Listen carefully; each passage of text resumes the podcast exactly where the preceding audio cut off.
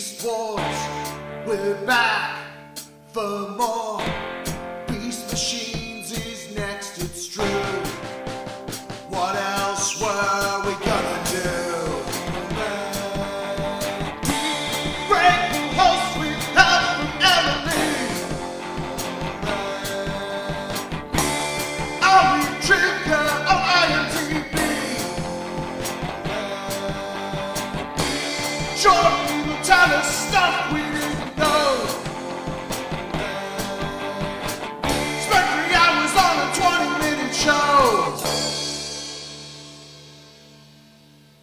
Welcome to the War and Beast podcast, the podcast that certainly is not the weakest link. I'm Greg. I'm Emily. I'm Jordan. Oh God, did we lose You Kendall? are the weakest link. Goodbye. God. I'm, I'm Kendall. I'm Kendall. Sorry. Trying to do too many things at once right now. And this week we are reviewing Beast Machine Season 1, Episode 6, The Weak Component. Interesting app. Actually, to be perfectly honest, might have been my favorite episode so far this season. really Yeah. Mhm. interesting. Hmm. I thought it was kind of neat. I do I know. It felt kind of weird. yeah, there's there's a Mm. note in the TF wiki, and it might actually be in IMDb because that this was like a very. No, no, we don't, look at IMDb anymore. So Nope. Yeah. IMDb. I only use IMDb to look up the date that the episode aired. Well, I was going to say that this was kind of a contentious episode with the fandom. This is probably one of the, spots that people either started turning or would would draw a line at. Mm, Hmm. mm. Maybe. I mean, I don't we'll if it's get that into it. bad. but- Oh no, I don't think it's bad at all. But I can. I'll, I'll point it. You know, Eh, we'll, we'll get into it when we talk about the episode. Well, sort of like, sort of like, I think I said, I might have said last episode, or not, no, like maybe it was two episodes ago. I don't know. There was another episode that I was like, if the show gets better, if the show stays at this level or gets better, then it's a good show. If this is the, da- the start of the downward trend, then it's, uh, Then at least we got what we got. well, yeah, and also, and also, like this could be. I could see how this episode could be the start of a downward trend. Just the way that it was. Uh, there was some stuff that I will that I'm willing to forgive in this episode that I wouldn't be able. I wouldn't be willing to forgive through if it was if it kept up that way. If that if that makes sense. Um, so this day I googled this date episode in history, Saturday, October 29th. Sorry, Saturday, October 23rd, 1999 segment. Um, so, uh, so, uh, Smooth, uh, was number one in the US by Santana. Uh, in the UK, everybody was still listening to Blue Dabba Dee. Um, God. A movie called The Insider, directed by Michael Mann, Michael Mann was a popular movie. Um, and, uh, the Unabomber, uh, got an appeal. Um, and, uh, some people had some criticism for Al Gore for some reason. That's, uh, that's all I got. This was part of the campaign trail uh, for his bid back then, ma- right? Yeah, I mean, early. Yeah, this would have been relatively early in the campaign. Uh, 'cause How early was people making jokes about the inventing the internet line that they threw at him a couple of times? I don't know. I'm. I will probably if it if it happened on uh the same day as a Beast Machines episode aired, then we'll find out. If not, probably not. what do we have on the TF Wiki, Jordan? Okay, so uh, the TF Wiki had a couple of, well, you know, animation error and technical errors. Um, hold on, where was the? I'm trying to remember if there was one specific, but I don't think so. Yeah, so I was just trying to remember if there was a, a, a specific like animation error that was kind of funny, but it's a lot of the errors are just really small things that are really hard to catch unless you're looking. So Mhm. I guess just someone watched this episode a lot. And then, as we were talking earlier, it says that this is one of the more uh, under continuity areas. Is this is one of the more polarizing episodes of the series. The weak component generated some controversies for its portrayal of Rat Trap and Megatron. Uh, it says previously one of the most distrustful and paranoid Maximals in Beast Wars. Rat Trap's behavior here, going behind Cheetor's back and making and striking a deal, stood out as incongruous with his previous characterization. Likewise, Megatron is suddenly depicted as a trustworthy character who keeps his word. Uh, where beh- whereas before, Megatron would crush a subordinate for merely mentioning the H word. Uh, here he makes a huge point of playing by the rules with no ulterior motives. And basically, either side could have potentially won the war right there, uh, but two characters with the least scruples suddenly became interested in fair play for no reason. Mm. And that that's that's the Yeah. co- that is the complaints. Uh, Rattrap previously managed to transform to robot mo- mode in Mercenary Pursuits. Shouldn't he have already realized that he didn't have any weapons? Would have It was- thought. I Yeah, was thinking that he was having yeah. trouble to actually concentrate. Yeah, maybe it was like, that out. like he was. Yeah, he was, he was fucked up. He didn't really think about trying to use weapons so much as try to like not keep transforming. Yeah. Uh, it's not clearly why Rattrap's new body ha- doesn't have any weapons. Did the or- Oracle not anticipate that he would be fighting Vehicons? Was this some kind of secret test of character? Uh, another note: considering her rather duplicitous nature that ended with her defecting to the Maximals and Beast Wars, it's a bit hypocritical for Black Arachnia to suddenly accuse Rattrap of being a traitor. Yeah. and then the night that Rattrap spends uh, is really short. Not long after getting his weapons, the the other th- three Maximals arrive. They fight Rattrap, and then the sun rises. Yeah. uh, then we've got true. some continuity notes. Uh, Rattrap's inability to transform to robot mo- mode was first brought up in Master of the House. The episode sees Rattrap finally overcoming this hurdle, only to be thoroughly disappointed with the result. Points for trying. uh, Optimus is still recuperating from his r- strenuous refounding ice cream, which happened in the previous episode. And then uh, another episode that highlights Optimus' growing metaphysical sense. The episode begins with a prophetic dream that wasn't from Cheetor. Yeah, that was a little weird. I mean, uh, canonically, canonically, at this point, I think we can establish that. I mean, I last last week said Optimus has lots and lots of powers, but I mean, at this point, he has like he's psychic. Like he gets psychic Yeah. visions. He has he can sense things. He's a Jedi. Like he has the like sort of that set of powers. Like if if you're reading an X Men book and Jean Grey has a vision of the future, you're not going to bat an eye, even if she even if they don't like specifically say that she has that power. Yeah. Yeah. I mean, he just clearly somehow got like some cheetah DNA into his transformation, and you know now he can just do that. Whatever. Uh, then we got one note of a real world reference. Uh, when Megatron uh, is approached by a rat trap. he says, Oh, so this is the way the world ends, not with a bang, but with a simpering rodent. And this is a paraphrase quote from the poem The Hollow Men by T.S. Eliot. hmm Uh, And then he says, "What are you doing that in ridiculous rabbit suit?" that didn't happen yet. Or will it happen yet? Uh, during Rattrap's uh, Not For Where I'm Standing line, it seems that Scott McNeil halfway slips into his Silverbolt voice. Yes. Uh, but when someone voices so many characters, these things happen occasionally. hmm yeah, I distinctly heard some Silverbolt there. Uh, but yeah, that's that was all that we have from the TF wiki. That was the last one was trivia. Okay. Well, I suppose we shall start this episode then. Mhm. So, this episode, we start off with the the skyline, and we sort of zoom into the city. And as we're panning through, we've got some explosions happening as some some jets are chasing Rat Trap and Optimus, um, which is kind of surprising because last episode we s- saw Optimus kind of you know not doing so hot. Mhm. But we then get Optimus attempting to transform, yet for some reason he's unable. And then we get Rat Trap attempting to, and then all of a sudden the ground starts to shake. We see some buildings starting to topple. Optimus sees a crack start to form in the ground, and he starts to fall into it. And then we see Rat Trap's robot form, and he's in like a giant mode all of a sudden. he's a he's a giant boy. He's a Yeah. kaiju. exactly. But then an even more giant boy shows up. Yes, because And the I entire city and Rat Trap is held in the palm of Megatron's hand. I didn't know Optimus Primal was into like size difference. It's a cool way to take his character, you know, just to introduce that. Well, when he's ba- when you're based off King Kong, Yeah, it's fair enough. Yeah. But yes, so we, we I'm sure Mike would have appreciated it. Mhm. Or Cassie. Oh yes. So we have Optimus who who's watching all of this unfold. It sort of zooms in on his eye. and We have a reflection of Megatron, and then Optimus sort of startles awake.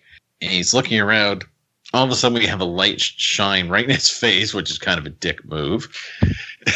Black Arachnia is asking him where he's going, uh, as we sort of get like a first person perspective from Optimus. His vision's a bit blurry. He's trying to to focus. She's approaching He him. looks like he's waking up from a hangover. yeah, She's like shine a light on him. He's like, "What the fuck?" yeah. God damn it.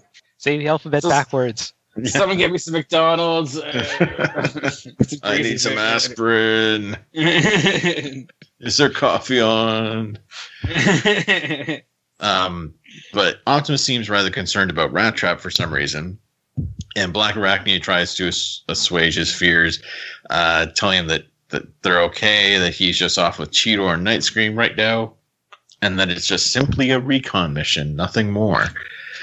As she uh, she settles him back down to, to lay down, It's sort of in the middle of like this temple place. It's their headquarters right now. Though I don't know how comfortable just laying on a stone floor would be for a giant gorilla. But I mean, I assume that they have to, you know, I mean, gorillas in the wild don't have like beds. well, true. sure? I mean, they don't Well, have they like. make leaf piles, don't they? Have Have you not seen those four poster beds that gorillas just have in the woods that they make out of like palm trees and stuff? Maybe if it was a. Oh man, what's that mattress company that always is advertised on podcasts? Casper? Yeah, maybe if he had a Casper mattress. yeah, they give you the 100 night free trial. We do not have a deal with Casper mattresses, so we are not going to promote them yet. Although, if you're listening, do Casper, to contact. we, You're listening. we War and are in Peace negotiations. at gmail.com, right? Is our website? So we we then cut to a factory, and we then see Rat Trap who's getting chased. Obviously, this wasn't much of a recon mission as he's getting shot at by Tankor. Yeah, like isn't the cutting line uh Black and I say is like he's perfectly safe and then it cuts to, to Yes. the scene of explosions. Yeah. Doesn't Um, Tankor pull a pull a waspinator here and call him uh, Mousebot? Yes. yes, he does call him Interesting. Mousebot. Um, also, what happens is as he's chasing after Rat Trap, Rat Trap's sort of running along a pathway along the side of the building, and Tankor's on a ramp, and all of a sudden the ramp disappears out from under him, and then he falls over. And Rat Trap's, you know, pretty proud of himself for leading that guy to do all that. But then he's attacked uh, by a couple more jets and is saved by uh, Night Scream, who you know doesn't seem overly impressed with having to save Rat Trap as he sort of dumps him behind Cheetor and then transforms and starts attacking the jets himself. So Night Scream manages to to use his sort of sonic speaker, which you know I'm assuming is a weapon that he's received. You know what? It's probably a Shows weapon he received from his father, Soundwave. I'm still going with that. Damn it. no, sure, I like it. It's a good. It's a good fan theory. Yeah. Doesn't he also get a moment to pose or something like that? I think he does. Well, he, like, Yeah. he like he has a smile and he lifts his like little hair dongle thing and is like he, Oh, so he- and drops he does a little hair, he does a little hair flip. Yeah. Yeah, it's, it's a thing that happens. Yep, that happened. And then he goes zooming off. Um, Cheetor, meanwhile, is uh, super It's a huge- speedily. Fucking dick. Yeah. Yeah, this is the the first of many times that he is in this episode. Yeah. He he orders Rat Trap to to find some information while he and Night Scream are gonna try and take care of the Vehicons.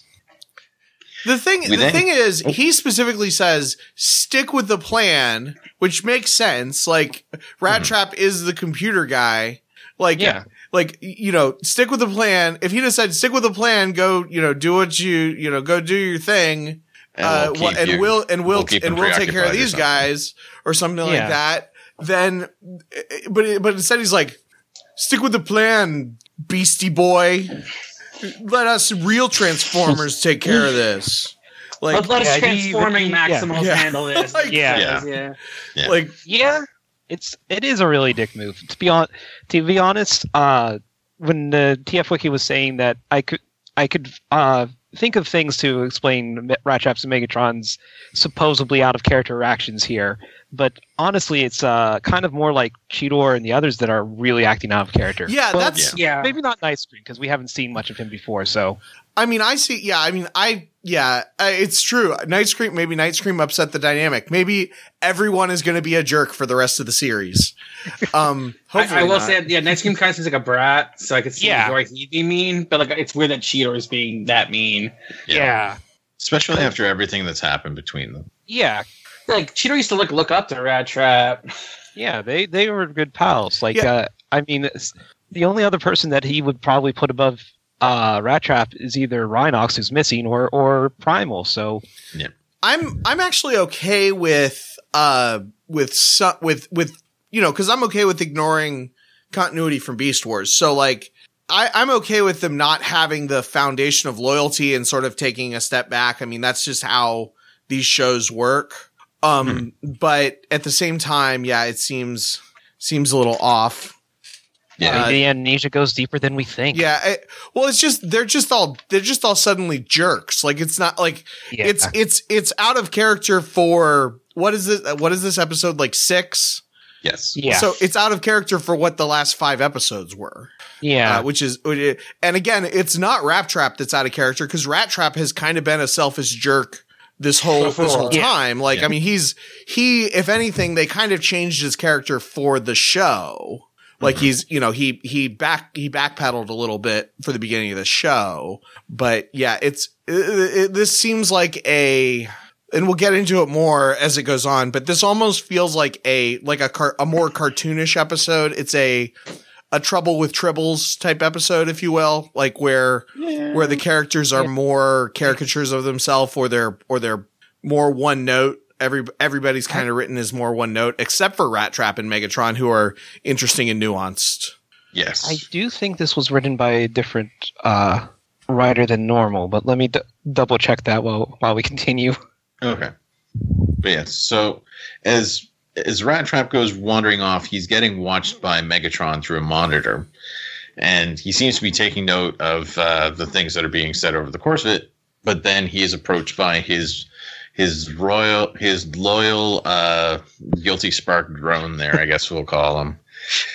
And apparently, they're they've been devising a new way to get rid of Megatron's uh, beast mode. And the he asks the drone if if it'll work. The drone says most assuredly, in theory, but he can't guarantee it'll work. From a certain point of view, Yes. Um, so Megatron is, you know, it's like, well, then let's go ahead and do it. And he's like, well, shouldn't you wait until the maximal problem is taken care of? Because we don't know exactly what this procedure will do. And wouldn't it be better when things are, you know, a bit more calm in case something happen, happens where you're incapacitated and whatnot? Um, Megatron doesn't seem overly concerned about it, but then he sort of turns his attention back to the Maximals that are in the factory. Uh, Cheetor is surrounded by a group of like a dozen uh, thrust bots and thrust. cycle drones, yes. and then And- Thrust comes up, and he's freaking bigger than all the other ones. Yeah, he's almost double Mostly size. bigger. Yeah. Like that's why I post I posted in the Facebook group that that that image because really I saw this and I'm like, there is Thrust with all his tiny children. Yes. Um, we've got Cheetor, who, for the most part, is handling things pretty good. Um, as Thrust comes on the scene, though, and is going to try and take him out, we then see Night Scream, who uses his little vampiric line out of his mouth, and he manages to suck some energy out of Thrust. And as it turns out, when he knocks Thrust out of commission, then the rest of his cycle drones go out of commission also. which is a, not a thing we knew could, could happen before. Really. Yeah. No. And Um, Which makes sense though, because they're the ones taking over control. And when we took out Megatron before they all, you know, Yeah, yeah. Yeah. went kaput. Okay. so- Uh, by the way, uh, just from quick checking on the TF wiki, uh, other than the first two episodes having uh, the same writers, uh, there's not actually very consistent writers or or or directors for the show. Like, I haven't seen a director directed by uh, the same name twice. I'm guessing that the ri- Even with the first stuff- two episodes, I could see that being the same. No, I, really. I no, it, it had two different uh, directors for the first two episodes. Oh wow. Huh. Yeah, um, but uh, I'm guessing like from a writing pool that there is like a a pool of people, and as we get through, we'll we'll see like highlighted ones. But at the moment, and we're only six episodes in, so if they had like a slightly you know medium sized team, that's still not going to get everyone. But at the moment, yeah, uh, we don't have like a, a repeat uh, other than the first episode for writers. Well, I mean, that's pro that's that was kind of true of Beast Wars too. I remember I remember noticing different different writers uh on different episodes cuz you notice uh whatever was it Bob Forward or somebody would be on the important episodes. Uh just like just like uh Marv Wolfman Wolfman was on uh an episode earlier and he's, you know, that was an important episode for him. Um but uh but yeah i mean i think it's because it's got to do with uh, you know these these all these episodes are being produced at the same time so you can't really have Yeah. the same writers and directors Hmm. i mean i yeah i would i would if you want to keep doing research jordan compare that to the first six episodes of beast wars to see if this is a if it's really a like if it's really a difference if it's you know if that's really a thing like if or if or if there were all over the place too So Then write a three page book report. Well, I mean, or just like look, do whatever. I mean, Yeah, you, I whatever know. you did just took like thirty seconds. I don't know what you did. Yeah. So But yeah, so Cheetor uh, asks Night Scream if he's able to to rep- if he's still hungry for more energy from other Transformers, and Night Scream says, "If I have any more, it's gonna you know blow my capacitor." So apparently he he's had his fill of sucking energy from from other Transformers right now, I guess. Yeah, for a little bit at least. Yeah. Uh, but Night Scream does notice that there's like this uh, like charging station, I guess you could say. Uh, and he says, but maybe we could use that to overload Tankor and and uh, Jetstorm and have have them basically do the same thing. So Cheetor essentially says, okay, you lure them in, and then I'll tackle them from behind and knock them through. And we see Cheetor go running off. He's getting chased by tanks, and he's sort of, you know, he's getting shot at. He'll speed up a little bit more. Uh, almost goes He runs into pretty like fast. yeah, like almost super like speed. yeah, like super they- speed. Yeah, they they do a pump up kind of like montage scene of him gaining speed and then like going faster and faster. Yeah.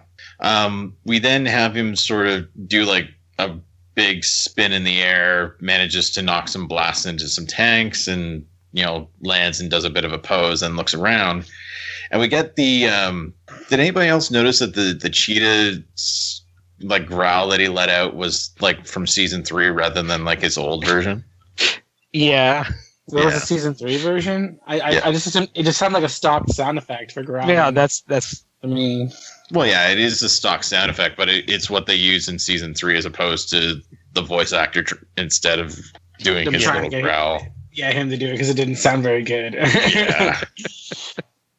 so we then cut to Mr. Rat Trap. He uh when we first see him, he he's like admiring uh some sort of a mech suit, I guess, that uh is in the database and I he's he's got also this sp- looking at like the type of gun that the tank drones have. Like he's looking Yes. at that cannon as well. Yeah. And he then notices uh, Tankor and Jetstorm who are approaching Night Scream, who's getting backed up into this uh, charge thing, or charge panel, I guess you could say, or something along those lines. And so Rat Trap is concerned. He's like, "Oh man, he's he's he's going to be a goner unless I do something." And so he's like, "Oh come on, just this once." And he says, "I am transformed." And sure enough, he actually transforms. Hooray! mm-hmm. Which I mean, I I watched this with phone cast like as per usual, and she brought up a thing where it's like it's kind of like it's not really like a moment, like it's kind of just like anticlimactic when he finally is able to transform. Like it's not like a huge thing. He just kind of like does it. Yeah. which I mean, it's fine. It's just not like I don't know. It would be cool if there was like a moment for Rat Trap. Oh, but But see, the whole that, point of this episode is that he doesn't get a moment, and everyone hates him. So Right, right, yeah, yeah. He's excited say- about a thing, and everybody and everybody else is like, "You're dumb." Yeah. I was going to say this might harken back to the fact that just because he didn't put a lot of effort and there wasn't a big moment or anything, that that's why it was so easy for him to transform. He's just been overthinking it all the time. Yeah. Or, well, he also points out another good reason, which is also probably the cause. It's not. It's not selfish. Yeah. yeah. Yeah. So we cut back to Night Scream, who Oh, uh, sorry, Oh, real quick. I did do a, a check on the first six episodes of Beast Wars, and I, again, there was no consistency with directors. Like there was a different director for almost every episode, uh, but it was a little bit more consistent with writers. Bob Forward wrote two, and Larry DiTillio wrote two, and then the others were by different writers Okay. or or combination of. So probably, so probably the fact that it was a variety of people working on the first batch of episodes for for Beast Machines probably isn't like a, a red flag necessarily. Yeah, Um, but Yeah. yeah. see, see, guys, I told you Jordan could do it. I believe in Jordan. so Night Scream. Yes, Night Scream is, is sort of playing possum, getting led towards this energy field. Uh, we then have Jetstorm and Tankor approaching him, and we see Cheetor behind them as he uh, nods and sort of gives Night Scream a signal, and he starts to charge as Night Scream flies up. But then we get uh, Tarzan Rat Trap, who manages to knock both Tankor and Jetstorm into a console and then Cheetor sort of flies into the energy field, gets zapped a little bit. Uh, but it turns on some machinery which starts building more tank drones at a rather fast pace. Puts it into overdrive. Yes. And Rat Trap's like, uh, and so all of these are getting activated and starting like spinning around, shooting everything. And Rat Trap's sort of, you know, beside him. So he's like, what the heck? Did, what's going on? Tankor is, uh, you know, he's freaking out a little bit because he's got so many more drones that are coming online that he can't control. Also, Uh, this is where Rat Trap's like, uh, there's no weapons on this thing. Yeah. Yeah. he's like, who? Oh man, who who sold me this lemon? And he's like, who gives me a body with no weapons? so we we then cut to Megatron, who is flipping out. He he says that he's taking control of the drones and he's yanking like cords out of a console at his at his station. Uh, some jets are flying around. His rat trap uh, uses his tail to access a console to start, you know, seeing what he can do to try and shut things down. He starts putting in reverse and then forward, and he's like, "Uh, what the heck?" He's like freaking out because he doesn't know what he's going to be able to do. It seems to speeding up a little bit. More drones are getting created, and then one of the jets uh, that Megatron is controlling targets him and shoots. And instead of it hits the console that Rat Trap's plugged into, and it causes a surge through his body, but it also in turn causes a surge to uh, hit Megatron back at the Citadel, and it essentially knocks every all of his systems offline. Like he gets there's an explosion, and Rat Trap transforms back into his rat form, and Cheetor picks him up and starts running away. Uh, he and Night Scream book it out as the factory explodes, and essentially all the power, like the factory explodes, and then we see power to the Citadel, and pretty much from what we understand, the rest of the city go out. Yeah, and I want to say like. I try to watch this. I'm like, this is a win, right? I mean, they just destroyed one of the factories Yeah, making yeah. drones. Like, Yeah. what's so? It's not that bad. It's pretty good, actually. Like, they didn't get the information they wanted, but they did destroy a factory that creates their enemies. So, yeah, Yeah, it's a yeah. win, honestly. yeah, yeah. I mean, yeah. I mean, they they screwed up. They screwed up their little strategy, but yeah, they they blew up the factory. Weird stuff happened. Uh, They knocked out the power for. uh, Yeah, it, it was. It certainly wasn't. It isn't. It, it definitely was an overreaction uh, that we see to to Rat Trap. Like a very very. That's that's what like you know. It's a cartoonish thing. I mean, it's a cartoon, so makes sense. But I was gonna say the reactions is uh well for Night Scream like like Em said he's a bit of a brat so I don't put past him but uh Cheetor's is definitely an overreaction and I don't know like maybe he's just because of the strain of uh just like try, trying to be le- a leader yeah, in place say, of like, Primal he's not stuff doing like a that he's job yeah right away. Like, like he, he might be like kind of not thinking the uh in the best interests or something like that because of some some ideal that he's trying to pertain he's the worst. And so you learned from Primal when Primal always, you know, w- like berated and insulted his his uh, men under him. Oh wait, he never did that ever. well, I mean, he's kind of been doing that the last few episodes, a little bit. a little bit, yeah. Like That's not what you should think about. It when Primal wasn't his prime, forget this- the pun. in this next i mean in this next scene uh you know uh black arachnia starts I- imitating uh papa primal when she's like go back to your beast mode Yeah. why are you in robot form Well, I mean, they should go back to the beast. He should go back to his beast. Uh, to be fair, in yeah that but they all know that and the and uh, like you shouldn't immediately panic when you see somebody in robot form Well, and again, like if you want to know about someone overreacting, it was Cheetor again when he jumps on him. yeah and Like, then what the yes and then cheetor tackles him like what Sorry, Greg. Had to go away from you for a minute there. Do you want to take over the, the, the thing again, Greg? did we lose greg Oh We no. lost Greg. Shoot, When sorry. was I was on we had the I was on mute for a sec. Uh, okay. um, yeah, it um, essentially what happens is they return back to base, and we've got Rattrap who's talking to an unconscious Primal at this point. Uh, he's like, you know, I did the right thing. I I wasn't selfless. I thought about uh, trying to protect others, and then I transform, and I get this. I get this lemon of a body that can't really do anything or help anybody out. And then that's when we get what you guys were alluding to earlier with uh, Rattrap telling him to transform back into his beast form, and Cheetor like tackles him, tells him to transform transform back into his beast form also.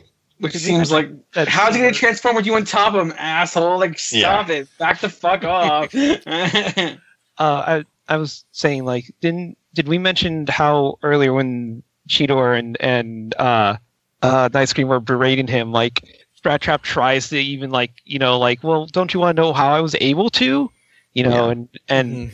like he purpose you Oh, know like yeah. he, he purposely says like it, I wasn't thinking about myself you know and stuff like that which to be fair like if it was Rattrap saying that they should be proud of him but Yeah. and and I Well, mean see, everyone has to be addicted to this episode to make Rattrap's betrayal make any sense. yeah.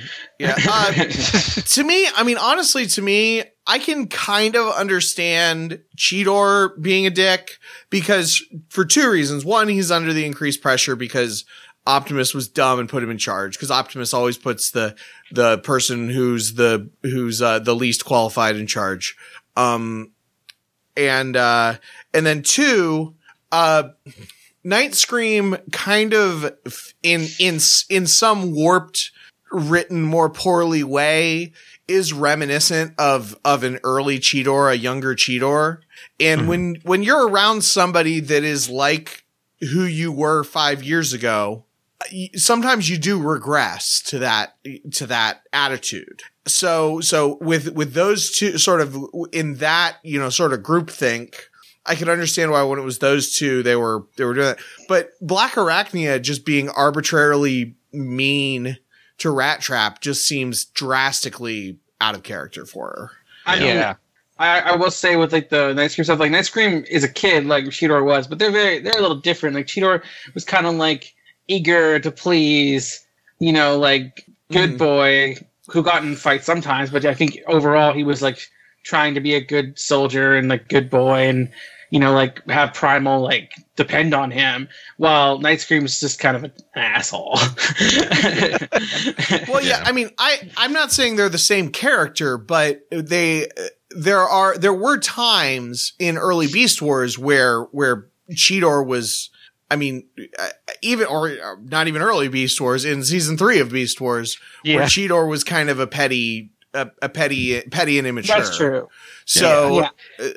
uh, so I mean, so I'm just, I'm just trying to, you know, I'm trying to wrap my head around this characterization, and the way that it makes most sense is he's he's sort of understanding the reasoning. He's he's thinking like Night Scream because he used to be like Night Scream a little bit in that, Yeah. you know, in that type of situation. well maybe maybe Black Arachnia just really hates Rattrap I mean, to be fair, Rattrap was kind of a dick to her, like back like Yeah. in season three. yeah But she And hasn't. I just I feel like she hasn't been that kind of mean. yeah Yeah, Yeah, and like also like you said earlier, the last five episodes she wasn't like that. The Rattrap. So Yeah, she's more like she's more aloof. I feel like her her like like maybe she would not save somebody or uh you know not I I don't if she was going to be a jerk like she would do it by by inaction or by doing what she wants to do even if she was told by other people not to do it. Um she's not to she's not to just insult people. No, Yeah. no, no. No, I agree. Um, one of the things that happens while uh, Cheetor happens to tackle Rattrap is, as it turns out, the the top of Rattrap's head is like a VR visor, I guess you could say, and it drops over Rattrap's face, and he starts to see a video playback of uh, inside Megatron's Citadel, and he sees Megatron You know, they didn't getting see damaged. it all until now. No. Um, and he's like, Megatron was was damaged. He's like, he, you know, he's kind of ripe for the picking. We could probably attack him and and you know take him out and end this whole thing right now. And Cheetor, you know, just orders him back into his beast mode and says that Optimus isn't even, you know, he's nowhere near fit for battle. And Maximals don't uh, uh, take out unarmed uh, adversaries. did they even is- mention yes. that at this point? Yeah. they? I think he. I think. I think he like even says that it, about his plan. Like he's totally helpless, and we can just take him out. And he's like, Max, that's not the Max. You know, like Maximals don't do that kind of thing. Mhm. Which is pretty much the only. I Like- don't think they ever mention it here. I didn't, yeah, I didn't think that was in that Yeah. scene. I thought it was in. I, I, I just rewatched it with the sound turned up, and I did not hear that line. I just heard Cheetor being like a dick for no reason. And then they Yeah. shut the lights off on Rattrap. yeah. Oh, oh, I thought it was here. Okay. I no, No, they talk about like- it. They talk about it later because Rattrap calls him out on that. Yeah. Mhm. It, it, his reasoning is just like Optimus is hurt, and we don't want to just leave him here. But they could just like, if Rattrap sucks so much, leave him here and then go kill Megatron, like whatever. But Or or I go mean- after him with the other three of you. Li- Like leave Black Arachnia there, like you did earlier. yeah, If yeah. if Mega if Megatron is truly completely helpless, Mhm. Yeah. which he, So- he is. So yeah. Yeah. So I mean, she doesn't want to trust him. I guess maybe he doesn't. yeah, him. yeah, I think that's Yeah. what it. I think that's what it is. I think the- Cheetor uh, doesn't, yeah, doesn't believe Rattrap because My Yeah. cheetah precog didn't pick that up at all. This is bullshit. So we then cut to to Cheetor, Black Arachnia, and Night Scream, who are all sort of, you know, bad mouthing Rattrap. They're like, ah, it's like we've been having to watch after him while he's in been in beast mode, and now we have to look after him in robot mode too because he doesn't have any weapons or anything. He's not going to be able to help us at all. Um, and Rattrap is sort of snuck in behind some rocks, and he's listening in, and he doesn't take too kindly to any of that, of course. So he sort of makes mention, well, time for this rat to go solo. And so from here, we then cut to uh, Megatron, who sort of, you know, he, he's certainly not doing so well at this point. Uh, the drones are all pretty much incapacitated. His, um, except for Guilty Spark, who's, you know, still fluttering around. Giving him a bit of a status update as he's sort of leaning against a counter of one of the consoles that he's got. Uh, he says that the drones are all out of commission. There's no power planet wide, and it's going to take cycles for his generals to be active again, and for his power to be restored. Also, yeah, he needs to call AEP. Yeah. and we do get a scene where it sort of zooms in on Thrust, who's in one of the CR chambers, and we see his face, and it's like sort of sparking a little bit. So, Um, so this brings up a question. Mhm. Um, do the Maximals not have CR chambers now? I don't believe I don't think so. So They- yeah, that's a that's a big Well, thing. The city is pretty much uh, empty uh, for the most part. They might be able to just like you know, because I'm guessing like a CR chamber is just like for recharging and stuff like that as well. They might just be able to like break into some of public areas or get into public areas. well, Mhm. they They might have aren't it. for Optimus Primal right now. Yeah, Yeah, That's the other thing is that now that they're techno, like truly a techno organic, I guess they can do things that uh, organics can too to heal themselves, which is rest. yeah. Right, right. Well, that's what they that's what they could do in Beast Wars. They could do that too. They could they could they would repair while they were in Beast mode to some extent. But Yeah. like if somebody got halfway blown to bits, that's going to be a problem if they don't have uh, CR chambers. And if it Yeah, yeah. and if they don't and if they don't address that, then the show might I might turn on this show. Okay. We will keep an eye out. But yeah, um, we're a little over halfway through this episode now. So why don't we take a really quick break and then we'll get back to it and we'll finish it up and then we'll do our news posts and questions. Instead of taking a break five minutes before the end of the episode, like we have been. Yeah.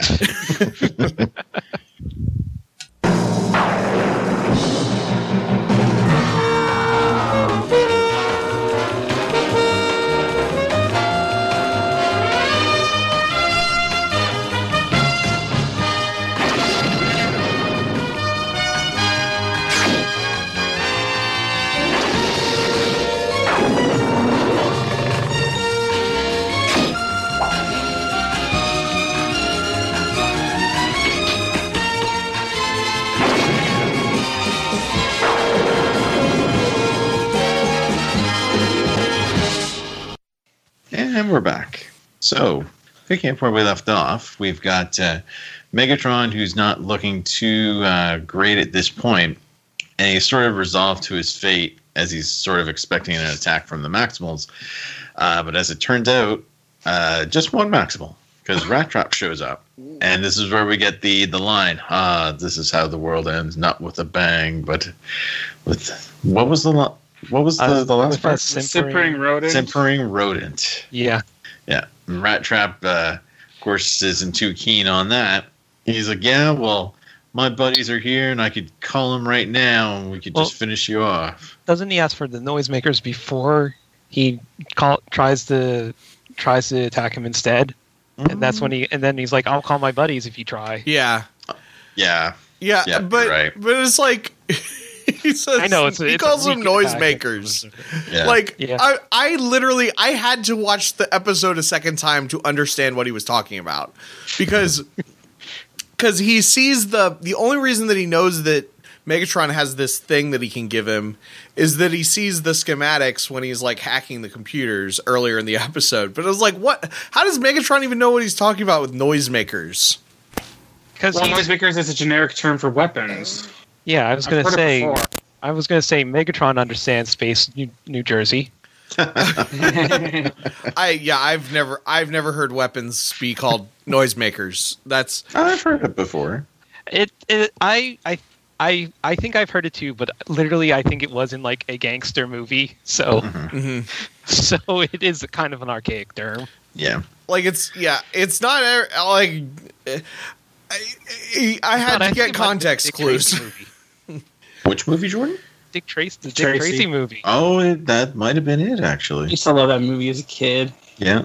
Um, so we get a bit of a back and forth between Megs and Rattrap here because Megatron's like, oh, well, I could just relieve you of the burden of your beastly existence and extract your spark. And then Rattrap's like, yeah, well, then I could just call my friends on this little distress beacon thing that I've got here.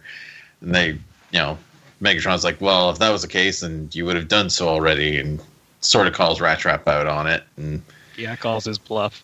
yeah. Um, so they managed to, you know, discuss things a bit more. And Rattrap is like, yeah, well, you've got something I want. And he's like, and I know that you're not really in the best of, you know, sorts right now.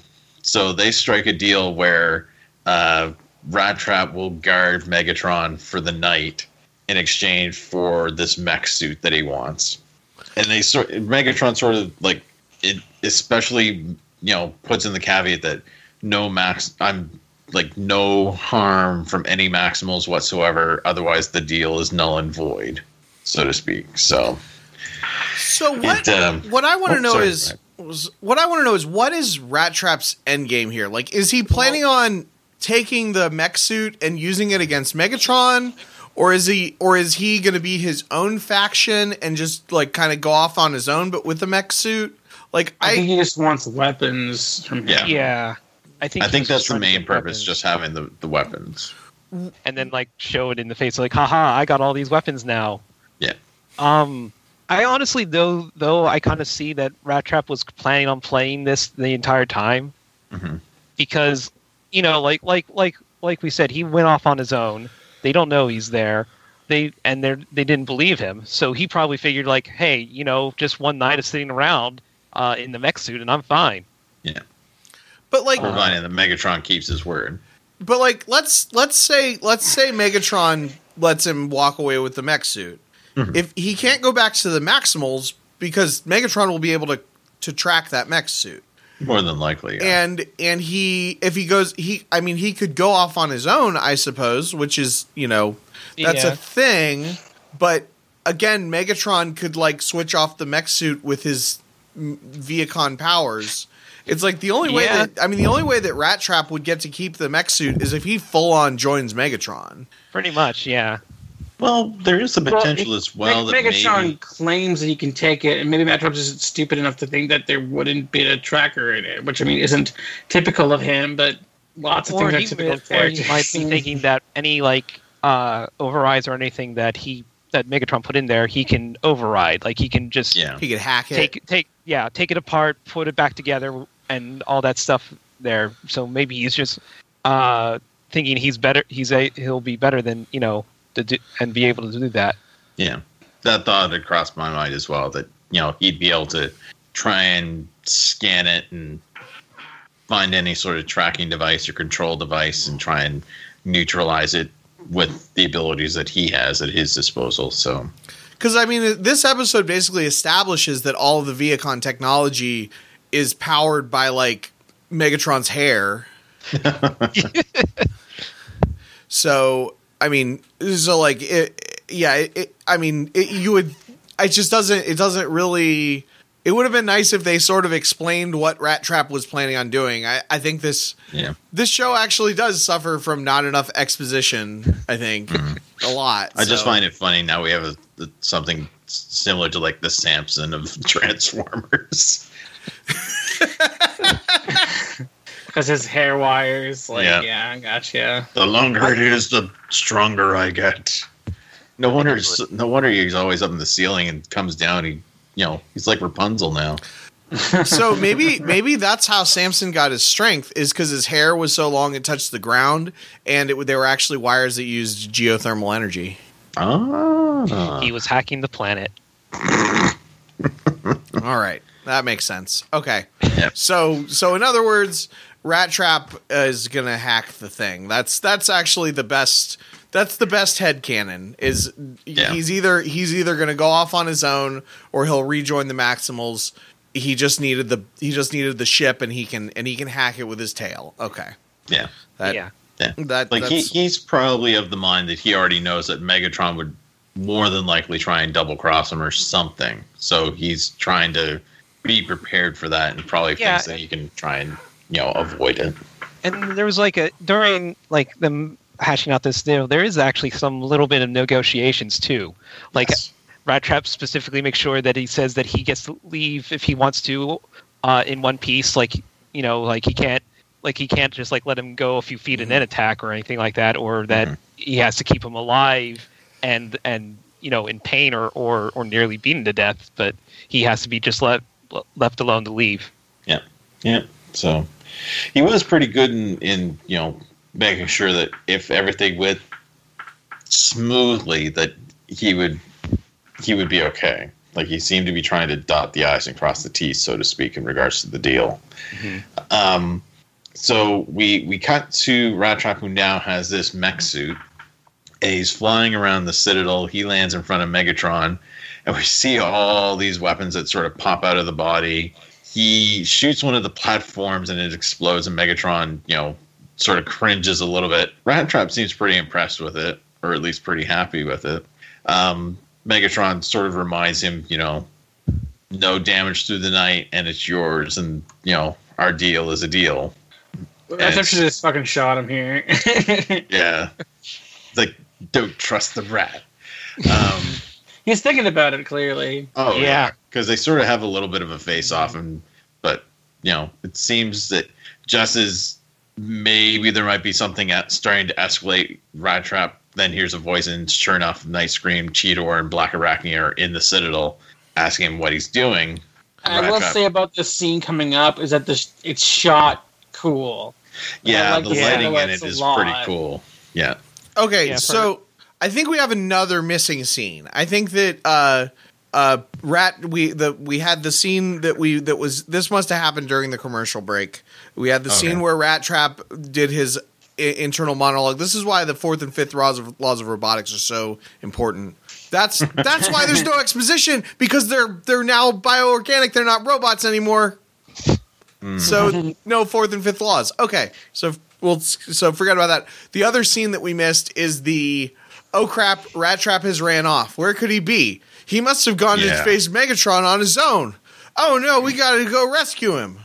yeah, yeah, because they just appear out of nowhere, and we're like, uh, well, they weren't really that concerned about him originally, and now all of a sudden they show up. And I think they're a little taken aback because they were anticipating that Rattrap was probably going to be either held prisoner or dead or in some state of suffering or something along those lines.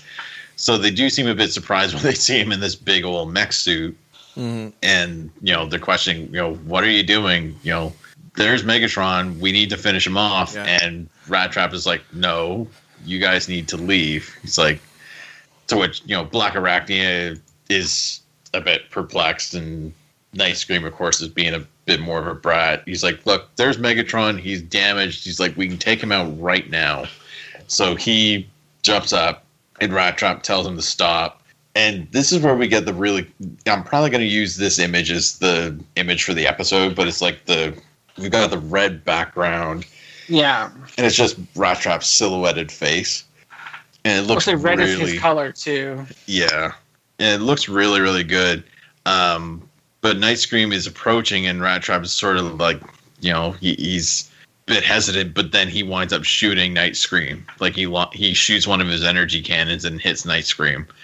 Um, then it cuts to black, and I this is where we would have had a commercial. When we get back, Night Scream is sort of gathering himself back up. Now, normally, what as we've seen in previous episodes, when somebody would have been hit with a blast like that, they would have transformed back into beast mode. But he's still in robot mode, apparently. So I guess prodigy. yeah, He did. He did transform very quickly. um. Also, I, I this episode like Rattrap has been able to transform very easily every time in this episode. Yes. Like, like so, like I mean, he even like accidentally said the catchphrase, and it caused him to transform earlier.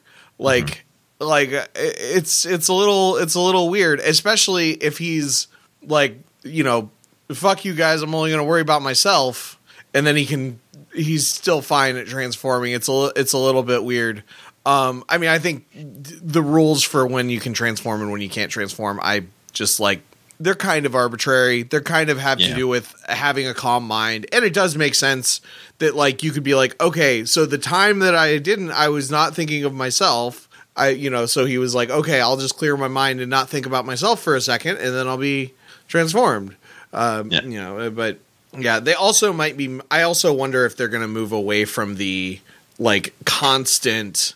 Oh, I lost focus for a second. Now I'm a beast thing, Yeah. which which they I think has been a little bit overdone in the last in the last few episodes. It Yeah. does seem a little bit that they are getting there, and like on purpose. There, like they show, like the training that Black Arachnia and Cheetor were doing last episode and stuff like that. Just basically showing them how to be able to focus while they're fighting or anything like that, so they can remain in beast form without, you know, basically doing that whole like, oh no, uh, I didn't think I didn't think that through, and now I'm an animal again. Well, and like Yeah. controlling, sort of controlling their emotions. So they they have that Yeah. emotion. They know that emotion is there, but they're not letting it. They're not letting it take over. I mean, it is. It does make sense that it would be a muscle, like that. It would be. Of of course, the fact that it's the fact that that uh, Night Scream is the one that. Of course, maybe Night Scream has his own rules. I don't know. yeah, maybe. Yeah, because it was Pri- Primal that reformatted him, not the Oracle. Oh, that's It- true too. Primal's better at it. I'm not gonna say he's a prodigy. That's why uh, he didn't, you know, get blasted. Mm. Because of transforming, at least. So we we get a bit of a.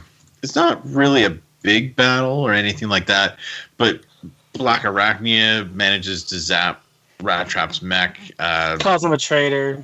yeah. Um, I mean, he gets zapped, but he seems to take the shots pretty well, and then starts, you know, shooting back and backing the rest of the Maximals up. He hasn't really damaged them at all. He backs them up towards the door, and uh, so once they're back out in the hall, rather than like the hall of the Citadel, like the sort of antechamber of the Citadel itself, um, they're arguing back and forth still. Night Scream shoots his sort of energy draining mouthpiece, I guess you could say. Yeah, I, okay, so I thought it was a beam, but it literally is just him just shooting his teeth, and that's fucking gross. Yeah. yeah.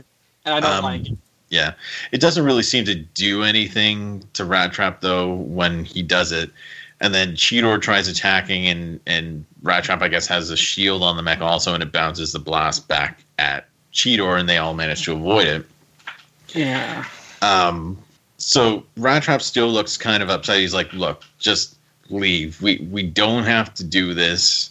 Just just turn around. You don't know what's going on here. Just just go." And then Cheetor throws one of his swords at Rattrap, and Rattrap manages to shoot it and cause it to explode. We then turn our attention back to Megatron as he's back at full strength. Or I think he gets back up to like eighty percent strength, and Yeah. power starts coming back basically online. rebooting up. Yeah. And he's got a couple of his screens floating now. He sends them out to Rattrap and he's sort of talking through the screen to Rattrap saying, See, I've been understanding. I've been listening to what you've been saying, whereas your friends here haven't even given you the benefit of the doubt. They've just been attacking you. He's like, you know, if you come to my side, you can be great. And I can you can be respected. You can be you don't have to feel the way that you feel with these, you know, with your supposed friends. They don't, you know, they Join don't. the dark side. Yes. Listen to your Um, evil shoulder angel. Yeah. Um, meanwhile, Rattrap is getting pretty upset. He's, you know, unleashing a few more of the weapons on everybody. There's explosions going off. And he's finally- punctuating with some of the things they were saying when they were bad mouthing him behind his back too. Yeah. You know, being a burden and useless uh, robot form kind of thing. And he's throwing it back at them. Cut him out, kind of Yeah. thing. Yeah. So, so this is something. uh, This is uh, that scene earlier where they were all bad mouthing Rattrap and Rat, and he like saw them. This is a scene that, like, you know, I thought I thought he was going to make a wish that he had never been born, and then have to see what life would be like if Rattrap never existed. Um, Would have been but fitting for the time of year. but uh, like like it's a, Comes s- back that running through the middle of Cybertropolis. Hello, you old Cy- Cybertropolis bank. Hello. that that's I mean that's you know that's a bit that happens a lot where like the person overhears people saying mean things about them.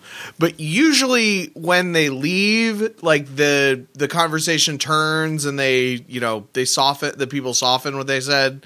That Yeah. didn't really happen in this episode. Like and there wasn't yeah i mean there could have been like a flashback or a explanation or whatever. Like nobody really ever does anybody ever apologize to Rattrap? No. Nope. You know what I was kind of hoping to have seen in that scene was Night Screams talking and bashing Rattrap, and Black Arachnia is doing a bit of bashing also.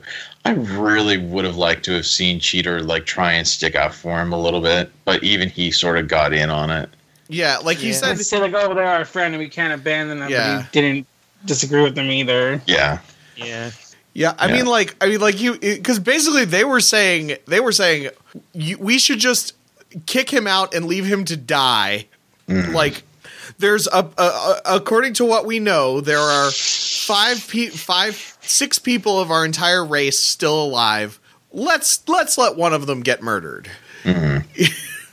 like who who uh, just because he's just because he doesn't have guns. yeah. Like it's I don't know.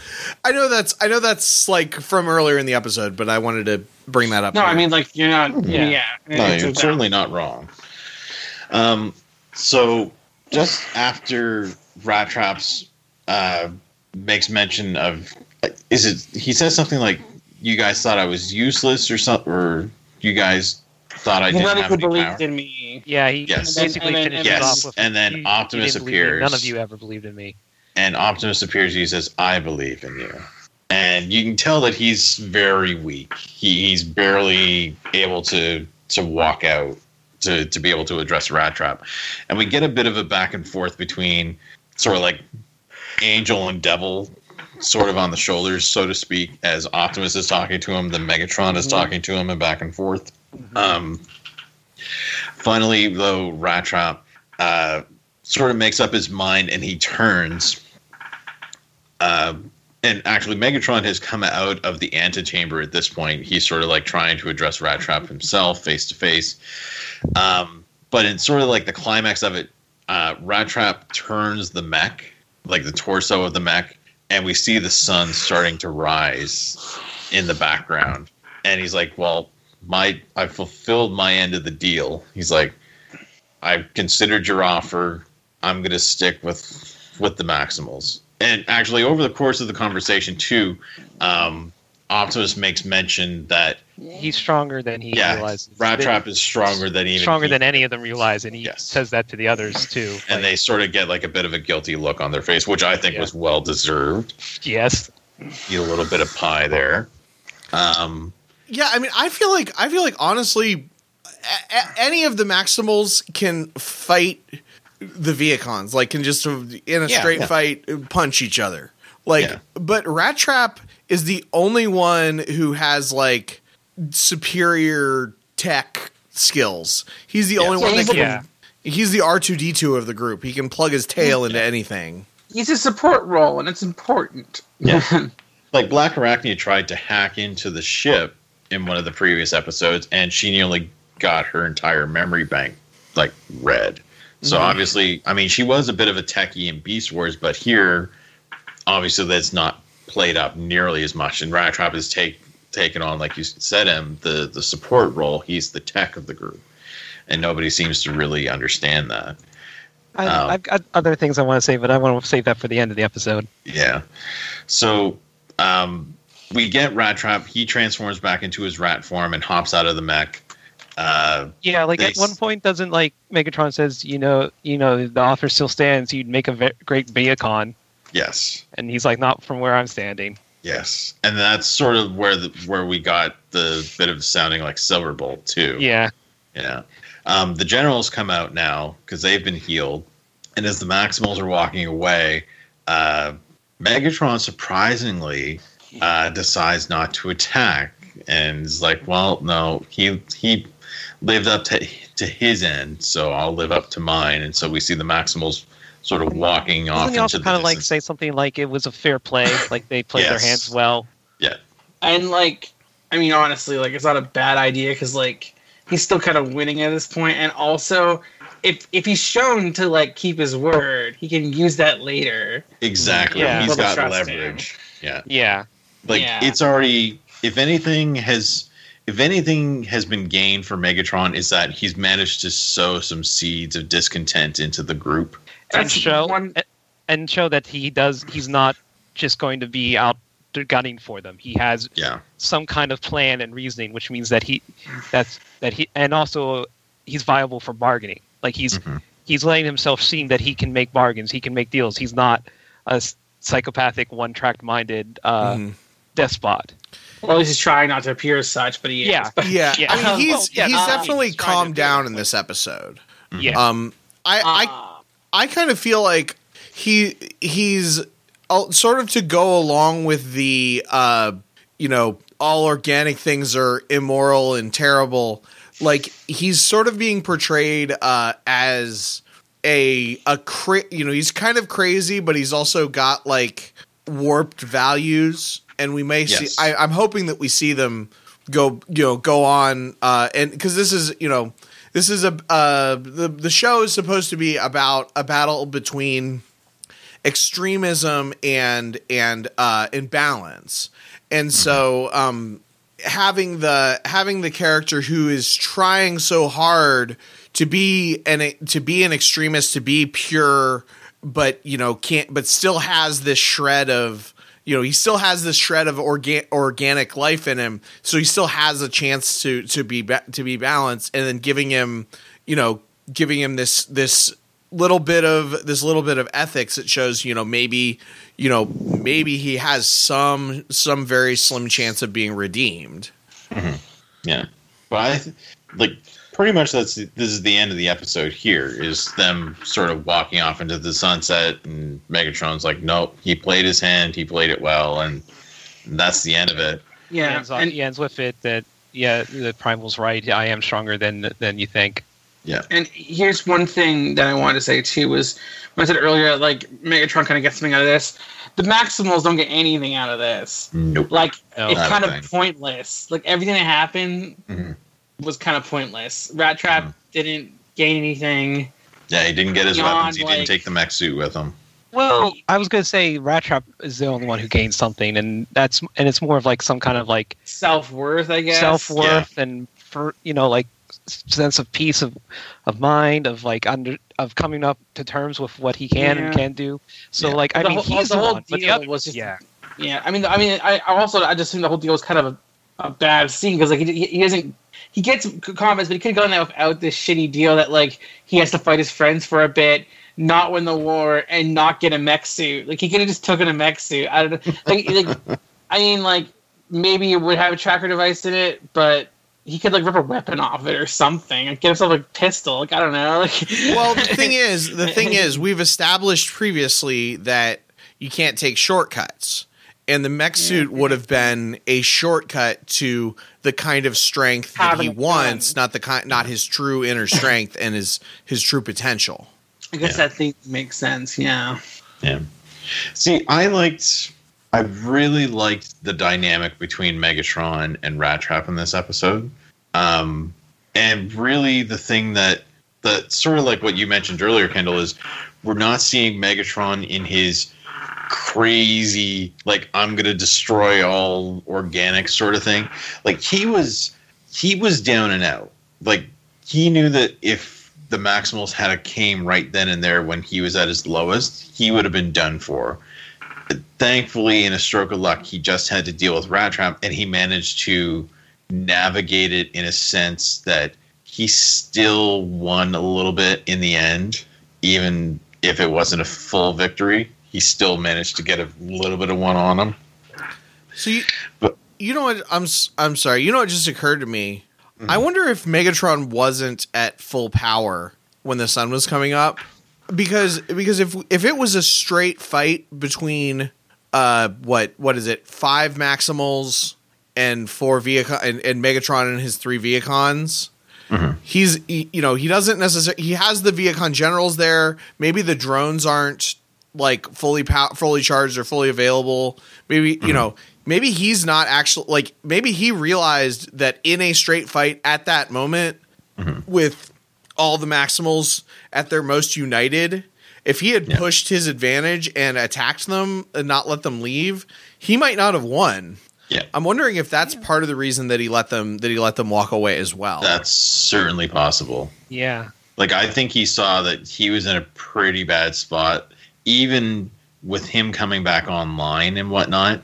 If he didn't have some way to sort of barter his way out of it, it probably would have ended for him that night. So Yeah. if, I mean, it very well could have ended, but you know, Rattrap sort of needed to know where he stood, and I think at the at that point, just with everything that had transpired with the rest of the Maximals and whatnot, it it, it played out somewhat how I like to have seen it go, and Yeah. we sort of get this not maniacal but scheming sort, and not even like a tyrannical scheming, but like more of a a calculated almost scheming for Megatron. Like it's very very downplayed how he was in that ep- in this episode I found, but it was so much more effective than I think we've seen in a lot of times with him like even in Beast Wars. Like it, it's I think he was a really effective villain in this episode. Like he managed to save his own skin and managed to you know sow some discontent into the mm-hmm. ranks. And also, I, I also think that the Maximals not pushing their advantage, you know, the Maximals knowing to walk away for mm-hmm. the same reason. I mean, at that point, the two teams are neither one is at their is at hundred percent, but they are probably pretty evenly matched. So Yeah. if if so, it's possible that they could have fought to the death there and ended things right there. But neither mm-hmm. side was co- would have been confident that they would have like neither side would have been the favorite in that fight. No. So so there's no you know so better to better to live to fight another day when you actually have an advantage and push that advantage as mm-hmm. opposed to just as opposed to just you know closing your eyes and hope for the best. Yeah. Yeah. What what did you what did you guys think of the episode overall? I I kind of liked it. I mean, yeah, bad. I mean, odd characterization aside, Yeah. Yeah. I do think the the showcase of uh, of Megatron and Rattrap here was a real, real was a like a great scene. Like was a gr- great arc. Yeah. Um, I'm. I don't know. Like uh, at least so like at least you know half the episode I really did enjoy. The other Maximal shitting on Rattrap not so much. Yeah, I, it's almost like one half of the episode was really good, and then the first half was, you know, I would have. Li- I think the stuff that we had sort of covered that we would have liked to have seen, I think would have made the first half of the episode a lot better. Um, I kind of feel like it just felt weird. Like something about it felt rushed. Like when I, when the episode ended, I was like, "Oh, that was the ending." I don't know. It just kind of had a weird pacing to it, weird like atmosphere to it. I did like um, the uh, the silhouette shots. Like Yes. they, the Yeah. visually were really nice, and I and I did notice that when we were watching for the second time for this review, um, that the background's the same kind of red as Rattrap's transformation, so it's like his color. Yeah. Yeah. So that's kind of interesting too. It also reminded me of the Donkey Kong Country like bonus levels, which are fun. um, returns ones rather. I'm not sure. If, I don't think they had that in the original Donkey Country. But yeah, um, yeah, I know it was it wasn't my favorite. It wasn't the worst or anything, but it just kind of just felt weird. I don't know. Hard to put my finger on it. Yeah, So I I've just I feel like there's like about five or six scenes that this episode needed to add. Like it, it- and I'm I'm kind of okay with it not like because of the amount, like just the sheer number of it. Like if it had been, oh, they should have explained why Rattrap wants the mech suit. Like if mm-hmm. if that was the only thing they needed to explain, and they could, and I could have been like, oh well, if you'd have cut this fight scene by 30 seconds, you could have had that explanation. yeah, Well, they, you know, if this was the story they wanted to tell and the style that they wanted to tell it, because I mean, you could always you could always shorten fight scenes because this that's Beast Machines is about extended fight scenes. Like that's you know that's the whole point. You know, the first five minutes has to be an action sequence, and that's fine. I mean, that's that's what the show is. Um, now that we've dissected it and thought like, well, maybe this is you know maybe this is what their motivation was. Maybe this is you know there is an internal logic to the episode if you look for it. Whereas some stuff with like bad Beast Wars episodes, you know, Megatron wasn't like Megatron said let you know let them go away. He wasn't like, well, I told them that I that I'd let them go away, which means that you just can't use guns. You have to make a boulder fall on them. yeah, Like like I mean that's that's kind of the difference between a good episode and a bad episode. And I'm also okay with cartoonish portrayals like the you know this sort of exaggerated portrayals of the other Maximals to Rattrap. I it almost felt like it was if it had been first person Yeah, I was another to say, way. maybe it was Rattrap's view. like like a hundred percent that could be that could be how Rattrap viewed it. You know, Rattrap only noticed the negative comments. He, you know, if he if they'd have shown him, yeah, like I said, if they showed him walk away and the people are, oh, but actually Rattrap's great. You know, like, um, uh, or you know, or if we'd have seen the scene after he left and be like, you know, I was really mean to Rattrap earlier. We should go find it, or I should go apologize. Where is he? Oh no, he must have gone after Megatron. Like you know, all that stuff that we didn't see. Uh, it would have. It would have. It, it's. It's an internal. There's just. I feel like there's an internal logic. I feel like that is stuff that happened, Yeah. even if we didn't. and see it's it. weird that we didn't get that because I mean, this is for all intents and purposes, this series is a Saturday morning cartoon. Like one of the things, like aside from you know, let let's face it, we're we're we're trying to sell toys here, of course, but at the same time, there's mm-hmm. normally some sort of a lesson that's conveyed over the course of the 22 minutes that you get in an episode. And I feel like, you know, it's not the standard, oh, don't be a dick, you know, good things happen if you're a good person. We don't get that this episode. They were a dick. They don't apologize. Yet Rattrap still sides with them in the end, Mhm. and he sort of understands his place a bit better. Now we do get Optimus who, you know, comes back and is like, you know, I believe in you, which I thought was a nice moment for him. But for the most part, the rest of them were dicks, and they don't really, aside from like a little get guilt trip that they get from Optimus, they don't really get any comeuppance, and they don't apologize, which is not something you would normally see in a children's show. Yeah, I just think they I just think they ran out of time for for some of that stuff. I also the the other thing that's that's really a nice touch is they decided at at some point they decided we're, it's we're going to make it hard for Rattrap to transform. Probably they were the, here's here's my sort of thought. Like so Hasbro independently designs the toys. And they have to design, you know, they have so they have to design the CGI versions to be relatively similar to the toys. Also, we already know what Rattrap is like. And when they decided, you know, you got to have your inner chi, whatever, you know, you're self centered in order to transform. Eh, self centered. That's not what I mean, but self centered. yeah. You got to, you know, you've got to be, you know, you've got to clear your mind and all that stuff in order to transform. And they were like, well, which character? Because it makes sense then to have one character who can't transform as quickly. It's like, well, which Yeah. character would that be? Well, it's got to be Rattrap, just based on their, you know, based on what we've what we've experienced. And then they're like, okay, so we're gonna have five episodes of build up for, and they're like, oh crap, it's this. This is the design. Uh, you know, and Well, so s- okay, okay, okay. About the toys? I will say that like they look nothing like the toys. That's true. Well, I, mean, I, don't, I don't think I don't think the toys played that much into the designs. Wasn't that a thing where like they designed the characters without any of the toy stuff, and the toy stuff just had, like, had to like figure it out? I thought that was Kind a of, yeah. Yeah. yeah. Like now they just like Rattrap looks like like completely because of the showrunners, and not because of the toys. Is what I'm saying. okay. Sorry, well, that, sorry, I kind of jammed out. well, uh, But I see. I what- mean, he has. He looks. it. I, I mean, aside from the, aside from the wheels, like he has feet, but aside from the wheels, he looks pretty similar. Unless that's a different. Unless the one I'm looking at is a different. No, uh, I mean it, it doesn't look as similar as the original series at the very least. And, right. like, well, I mean, the point. I mean, but there, there, there's a little bit. I, th- I, they must have, they must have at least seen the toys. Yeah. No, I mean, there's a, there's a difference, but I mean, especially his beast mode looks exactly like the, the, the cartoon. But um, I mean, there's got to be some, some connection. He's not gonna, he's not gonna turn into a total badass. Also, I mean, Rattrap is not gonna turn his robot form is not gonna make him look like a badass.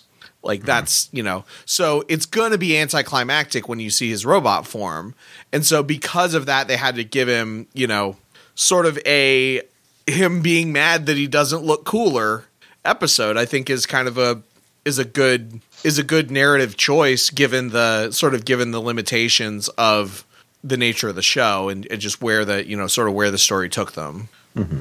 Yeah, man. I mean, it, it it was definitely interesting, and also this built because I was thinking about that before we started recording too. When when I remember watching this as a kid, I thought it was a really really slow build up to to finally getting Rattrap to transform because this is seven episodes in, and they were showing these once a week on Saturdays, so that was literally almost two months that you're waiting to finally see Rattrap transform mm-hmm. without any help, without any problems. And Finally, he does it. He has that breakthrough, and it just felt almost felt a little too long, just a little when I was a kid. But you know, overall, I think looking back, Oh no, we lost Greg again. Did I lose everybody? uh, can everybody hear me? I can hear I can you. hear so you. you must Okay. talked Okay, on. I think it just came back. I think you said overall, and then it cut out. Okay. oh no. Um, but I mean, overall, I found looking back on it now, I can I have a bit more appreciation for the episode than what I did when I was a kid. So it is what it is. it does it does feel like this show is willing to take its time in a way that uh that a lot of other shows aren't and i actually really appreciate that. They've kept you know they've kept the cast relatively small. They've i mean you know they've slowly they've slowly rolled in characters you know that started out a very small cast and then yeah taking their time with the uh with the rat trap. It really feels like it's been an arc. Um it, it wasn't just you know two or three sporadic episodes. Like it's been consistent the whole time um which i think was that was an intentional thing that they wanted to do but it also doesn't feel like i'm getting bombarded by mythology the way that some of the some of the later episodes of beast wars were Yeah. Mm. Yeah. All right. So, suppose we should move on to our news posts and our questions. Ah, as always, our news post this week is provided to us by Lady K Hirsch or at Lady K Hirsch on Twitter.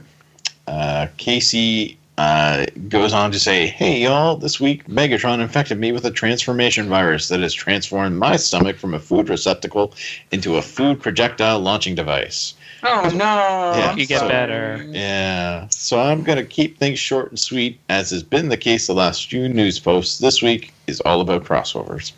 First up is a LOL follow up I threw in for our visionary leader, Greg. Aww. Remember those Transformers versus Visionaries covers I shared a while back? Well, artist Brendan Cah is it, I think it's Cahill uh, will be doing the retailer incentive covers for the series and posted the RI cover issue one on his Twitter. She provides us with a link.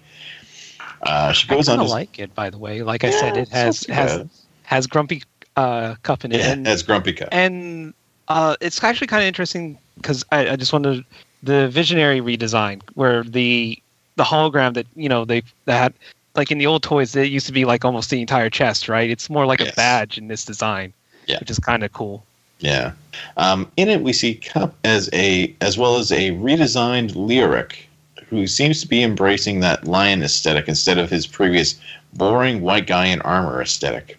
Any thoughts, y'all? Like you said, Jordan, uh, I like the the redesign also. I, I think it's a lot better not having like an entire chest or torso area that's covered in hologram design. yeah because So- without if the light doesn't hit it right it's just a black square oh, exactly, yeah. This is the cover we're looking at. yeah It looks Think- look fine. Yeah, I don't really know the visionaries at all, but cup looks cool. No, it looks pretty good. I think. Yeah, it's good art. So, up next is this commercial crossover between Transformers and the G Shock watch brand in Japan. and she provides us with a YouTube link. We all watched it earlier. Um, it was a very action packed yes, watch ad where a Yeah. watch fights some meteors and looks a lot like Optimus Prime. yes. um, it- it's a commercial where a G Shock G Steel watch transforms into an Optimus Prime looking mofo, according to Casey. Uh, apparently, this was made for G Shock's 35th anniversary. There's not going to be any actual toy or even like a Transformers themed watch, though, so who cares? Uh, unless one of you does for some reason, then feel free to care to your heart's content. I, I don't think any of us really care because I don't think any of us could probably afford one of these watches. I was gonna say it's still Casio though, and they made Yeah. those neat. They made made those neat uh, calculator wristwatches. So Yeah, that's true. um, in much cooler news, uh, Takara put out a neat new video promoting the Transformers X Street Fighter crossover toy line we talked about before. She provides us with a video for that also. This video is pretty cool. It's Still,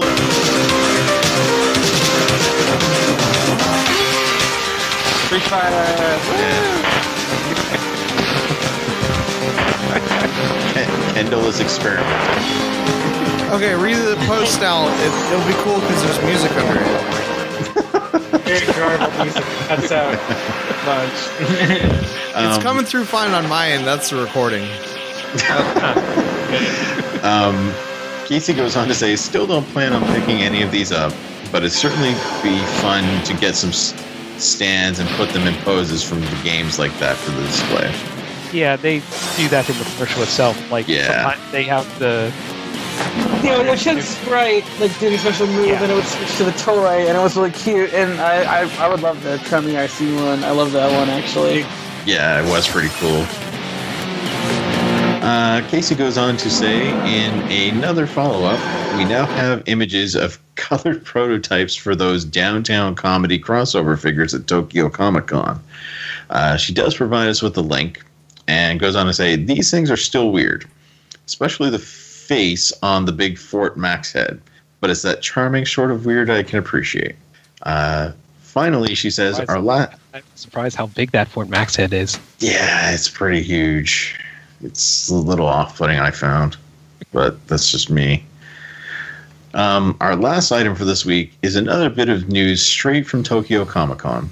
Takara had more new stuff to show off for their upcoming Star Wars slash Transformers crossover toys. She does provide us a link. Uh, they had previously they had the previously shown transforming TIE Advanced X1 Darth Vader at the show in both modes. In addition, in addition, they had a previously unseen unpainted prototype Millennium Falcon vehicle mode there, along with two un- unpainted minifigs of Han Solo and Chewbacca. Unfortunately, we didn't get to see the fastest hunk of junk in the galaxy's robot mode. Though based on size, she's guessing it'll be it'll just be turning into one robot this time around. Maybe in a bizarre twist it'll turn into Lando. He was the original owner after all. Uh, she goes I would love a Lando mech. That would be pretty cool. Give him a bottle of Colt 45 too. and a cape. Yes. Lando with a cape and a and some booze. I do kind of wish it was more in scale with the tie advance, but she also knows that would require it to be much bigger and more expensive, so she understands why they went this route with it instead of the two bot combiner of the previous Falcon toy, which I wasn't a big fan of, honestly. Um, she does say, I do at least wish the minifigs were in scale with the Falcon instead of with the Vader Stormtrooper minifigs. But that's a minor, another minor quibble. I There's can't wait. Problems with all scales. Yeah. Uh, she says, I can't wait to see it in color and in robot mode. Can't be any worse than that robot mode Han Solo pictured above. Though she'll admit that Chewbacca robot mode pictured above actually isn't half bad. She asks, "What do we think that the, of this reveal? What vehicle and or character would you like to see next from this line? Now that we know it's not just a one-off." Personally, she'd like to see a transforming Tantive 4 that turns into Princess Leia. Um, So, um, so just a quick correction. Legend has it that uh, the first known uh, owners of the Millennium Falcon were Ca- the smugglers Cal and Dova Brigger in uh, 48 years uh, before the Battle of Yavin. Just, just a correction there from a really bad book called Millennium Falcon, which for hmm. some reason I don't have. I know I owned it. I don't know why it's not on my shelf. Oh, I wish I had a Millennium Falcon. I had a, a Y wing. No, I mean the. I'm talking about the book titled Oh. Millennium Falcon. That's really bad. Don't Oh. read it. Hmm. It's it's bad. I don't. Maybe even, I that's why you don't own most it. No, I own it. I mean, I own it. Did, it. I probably let somebody borrow it. Owned it, did it. I mean, I I bought it from the store and I read it. I probably let somebody borrow it. Yeah, I probably let somebody borrow it because I didn't. I didn't. I have a policy with my Star Wars novels that I do not like sell them back to the bookstore like I like I would with many other books that I would do. You know, sell it to the used bookstore because I want to have a shelf that has lots of Star Wars novels on it, so I can show people that I'm smarter than them. Um, but as far as I think we've, I, I want to say I think we've seen just about every single vehicle that can be made into a vehicle as a transformer throughout Star Wars. At least all the ones that I want to see. So I mean, we even got a transforming Death Star for that matter. Okay, there it is. Hey, I, I, I see want it. the, the speeder, the speeder from like uh, on Endor, that thing into a transformer. Oh, okay. So I did a deep dive, which is what I was doing before we started and everything about this. Hmm. Um, I would like to see them go to Star Wars to the Star Wars properties that aren't just Star Wars, the three, the well, the prequel movies, tr- movies or whatever. Like I want to see something like uh, the Ghost with Har- Hera Syndulla, maybe. Although that's a little bit Oh, that would be pretty cool. but or it could be just like the little cockpit one, or maybe uh, something from Rogue One. You know, like one of the shipmates are there. Oh, like There- the U wing. Yeah, Yeah, that'd or be cool. or Pod Rogue Racer. One. Rogue One merchandise. I don't. Pod Racer Transformer would be sick. I, I feel like I Yep. feel like Rogue One merchandise is not iconic enough, Nah. and there's too much of it. I I yeah. Like that's I I- even I'm good with I'm good with uh with original trilogy stuff. I'm good with prequel trilogy stuff. I'm good with Clone Wars stuff.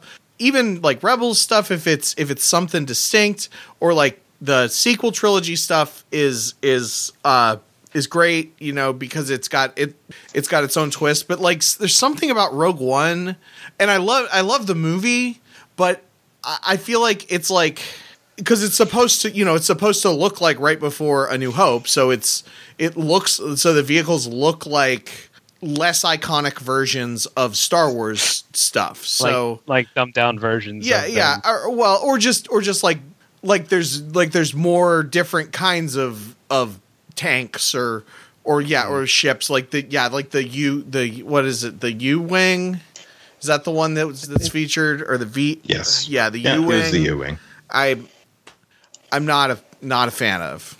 Um, and I was also going to say like Rey and her bike from the first from the first Mm. uh, new movie might also be kind of interesting because that that's kind of there. And then uh, and just as a side note though, I would also like to see the uh, some for I don't know who would be for it though, but like one of the lim, you know Lambda uh, T4 like those Imperial transports with the three wings. Oh, Oh, yeah, the You know? Lambdas. But like Yeah. a, a emperor's personal shuttle, you could turn it Well- into the Yep. Emperor. Yeah, or but the thing is, is that I also like how in Rebels, like they always have one, Yeah. and like they even lampshaded in one episode where it's like, well, I don't know why they keep leaving these out. We just steal them. yeah. I don't remember that, but that's a good. That's a good. yeah, one. I, I'm pretty sure it was um, Zeb who said that at some point when they were just flying away with one. Um, I I will I will say the one thing. Okay, because I am not. You guys know I'm not a fan of these Star Wars Transformers. In case you missed it, I will repeat. I did find the book for Millennium Falcon. It's on the shelf. I just couldn't see it Oh, before. okay. So you guys can stop panicking. You don't need to send me more copies of it or anything. Um. Uh, but I want to see Mega Maid from Spaceballs. Oh, that I would that would be kind of cool. That would be kind of cool. That would, yeah, um, sweet. but yeah, if they if they go if they go like that, I would love to see some like uh, random stuff too, like. And I had to look this up, but I'd like to see a T16 that turned into a Womp Rat. That'd be awesome. that's that's kind of that. I would I would support that. Yeah, All right, let me uh, let me finish this uh, Okay. post here. We've got one last paragraph. Uh, Casey goes on to say, "All right, that's all for this week, beasties. Apparently, I lied when I said I'd keep this one brief, but I'm going to blame that on the illness. Clearly, I need to be more honorable, like Megatron. Well, he keeps his word and definitely doesn't hate honor. Also, becoming unhinged definitely made him even more honorable, right? That's why he's been so honest with the Maximals and totally honored his deal with Tankor, right?" oh yeah, absolutely. yeah. Okay, that's enough of that. Have a great week. Hope you don't discover your robot modes don't have any weapons. So, thank already you, Casey, have. once again. oh, I'd have to discover my robot first. There's no weapons. I got weapons. It's just I need to make sure I got hands that can use them. For sure. Yeah. For anybody who's wondering what that is about, check out my Twitter because I posted pictures. I got smacked in Oh, the hand on That's a Saturday. public thing. Yes. Yeah. yes. Hope you hope Yeah. it heals up, buddy. Yeah. Well. So, what do we have for questions this week, Jordan? Uh, we just have a few. Uh, we got one from Ryan on the Facebook page, and he asked, "Why do you think Rattrap's robot mode has no weapons?" Uh, and this is what I was, what I had like other ideas there. I honestly think it's kind of reflects his character. Rattrap's one of the few people who, well, like he says, he's a rat. He's a survivor. He's a scavenger. He's the uh, one of the few people who is smart enough to be basically turn things into a weapon Yeah. like if you it seems like a lot of this the when the when they transform their their weapons of what they can do are kind of based either on their personalities or or their their beast forms Mhm. and i mean like black arachnia has those webs that you can use to entangle to to uh you know move around or cover uh uh cheetor has those blades which are you know angled in such a way that they kind of slice through the air almost as fast as him, you know. So you know, you just got things, and like and Night Scream has that sonic things, which he was able to do even as a bat to begin with. Yeah. See, I think it's because Rattrap. Um, the caveat of having his back of holding is that he can have weapons, but maybe he just hasn't looked far enough in his back yet to be able to find anything.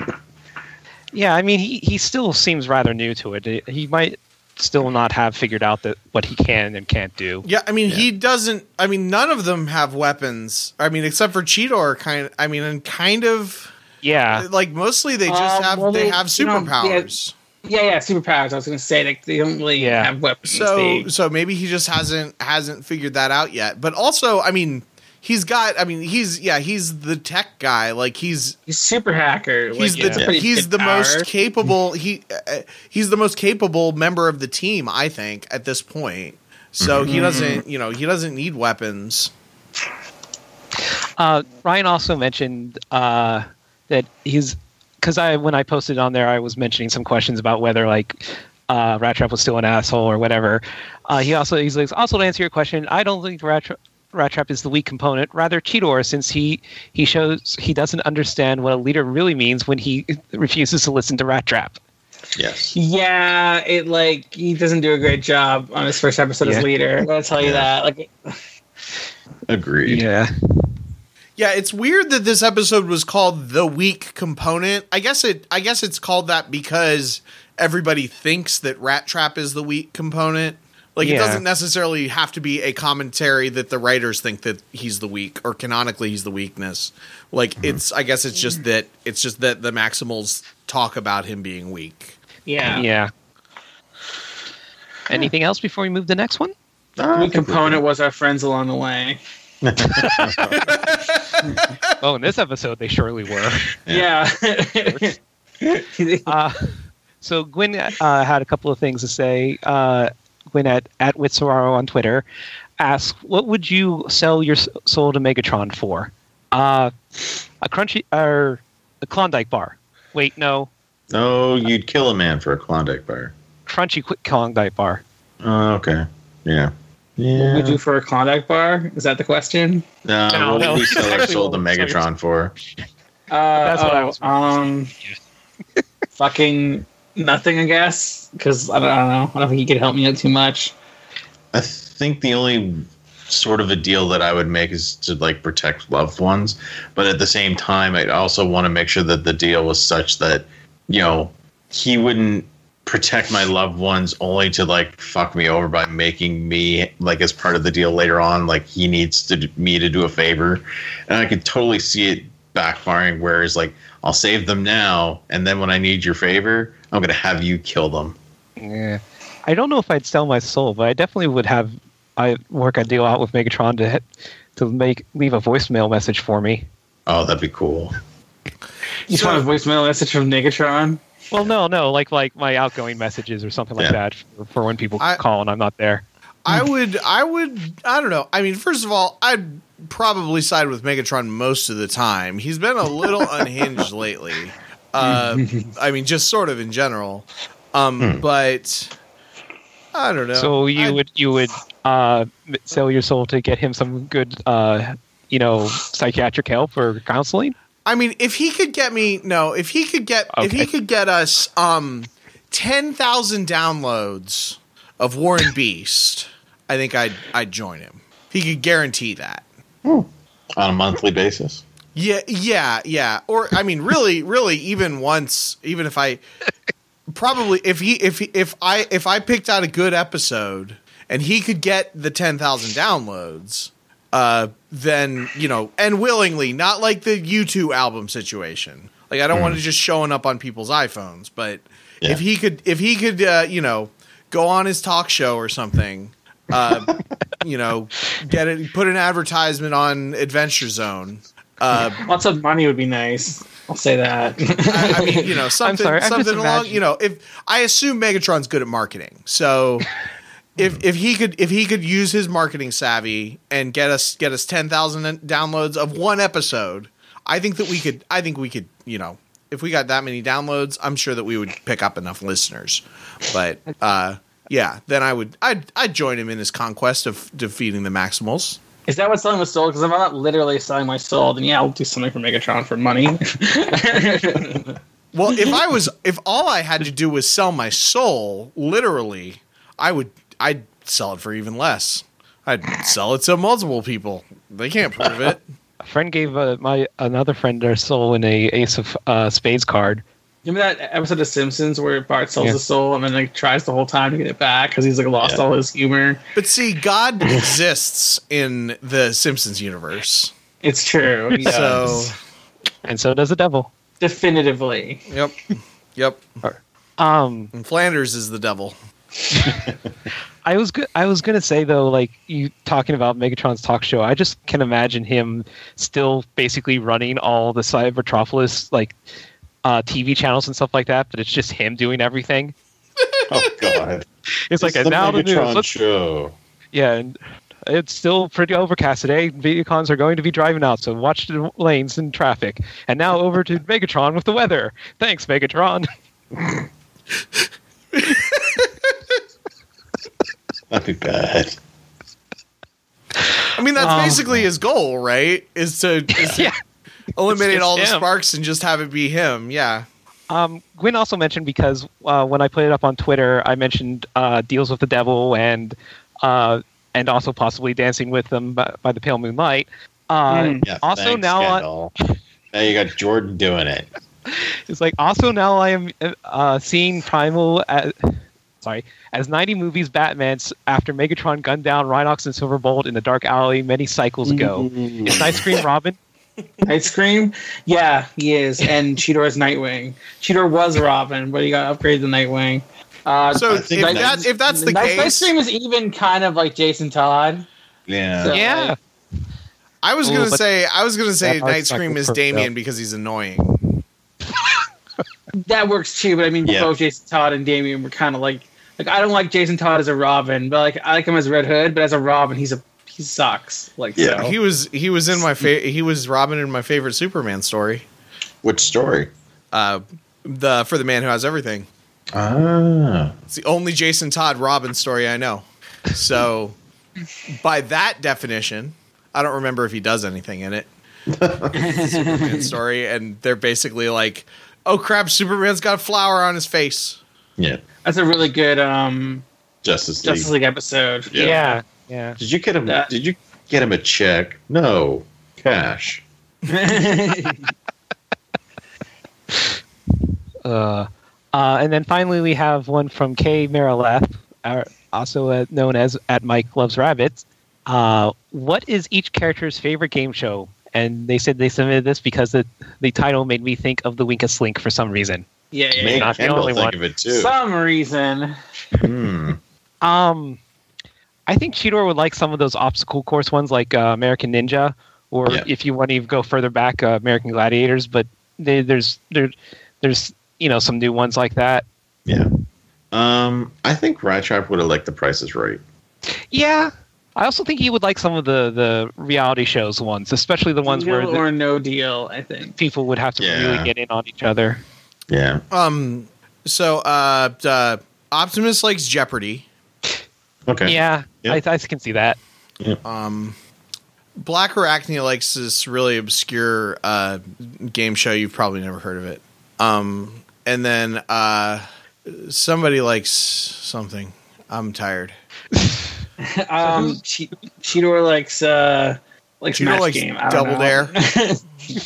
yeah, okay, that's a good one actually. Yeah, I like that. That are guts. I think Night Scream Oh, like one Night of the, Scream. the newer game shows. Night Scream uh, watched Road Rules. Yeah, I could see that. Yeah. If, if you're for Yeah. reality show one, if, if I was going to go Yeah. for like not that, I'd say like American Gladiator. Yeah. Maybe maybe 'Cause- Black Arachnia likes say what karaoke. Oh, I was gonna say maybe uh, I could see Rhinox loving some of the old school ones, like Name That Tune, Yeah, I could see that. maybe Card Sharks, and I, um, I I can imagine though that he would know ev- all those songs on Name That Tune too. Megatron Megatron liked Greed. The the show that Yeah, was that was like you meant. Who Wants to Be a Millionaire but more intense Yeah. because you can win I think- I two think- million dollars. I think Silverbolt would like the Newlywed game. That's the one where they had like Newlyweds On, they had to like answer questions about each other, right? Yes. Yeah. So if Silverbolt would like that one and think in his head like, oh, me and our Black Acne would totally get that, and then he wouldn't get like any of them right. Yeah. See, I also think that uh, Silverbolt would love like like The Price is Right or or some or let's let's make a deal or anything like that because of the the whole you know enthusiasm everyone always has for those shows. Yeah. I can see that too. I'm trying to think. Like, is Though I I, don't like- think Silverbolt would be overly fond of Bob Barker because he always talks Yeah. about staying your and neutering your your pets. Yep. I'm trying to think Black Arachnia. Like, what what video games do like goth chicks like? Or video gonna say- games, game shows. Sorry, I'm. I just hit a wall. Apparently, do goth do goth chicks love game shows? Like game shows at all? Oh, there's the episode title. do goth Well, chicks love game so- shows? I well, okay. So they do. I feel like they would like in the in a hipster way of like of like an ironic Yeah. appreciation. So actually, probably the Price is Right is the most like Consumer. extremely free, extremely accessible over the top cheesy i'm gonna watch it ironically kind of thing Yeah. So so sh- Black Arachnia and Silver will watch it together. for different reasons yeah oh, Yeah, that yeah. that yeah that works As as a as a low key goth, in that everything I wear is black. I, don't- I don't like any game shows or whatever. I grew up on. I love I love some I'm- of those old ones, like Classic Concentration, uh, Press Your Luck. Rat Trap would like Press Your Luck. yeah, I think he would.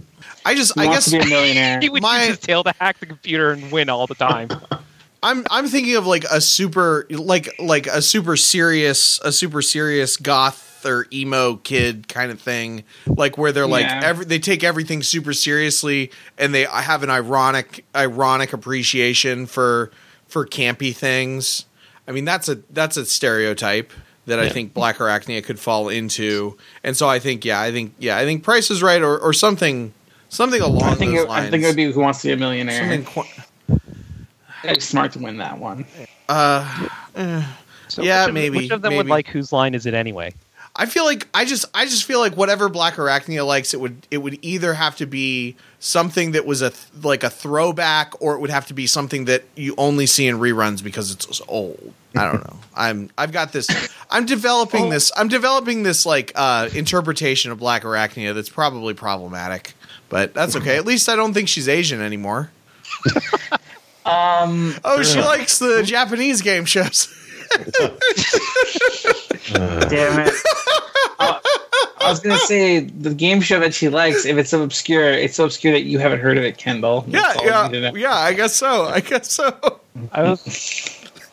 Uh, who likes Oh man, Hollywood I, Squares? I totally hit a wall. I don't know what's going on. Um, hmm.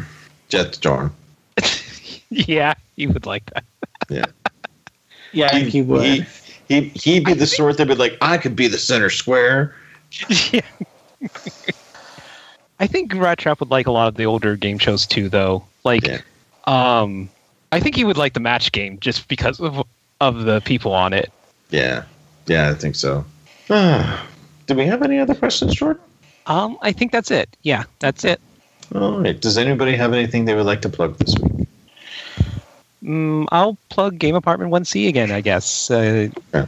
It's, you know, still going on, finishing up the first season. Uh, unfortunately, Super Mario Picross didn't win for the second season, so we're not going to see that challenge. Um, and I'll also plug TechoCon again, or like the convention that's coming up in April 5th through 8th, I believe. Nice. I'll actually see if uh, Greg can put like links in up or something so people can see not only the Facebook page but the the LARP page. So if you are interested in, you know, coming and seeing the crazy plot we've created, because apparently we're we're having it taking place.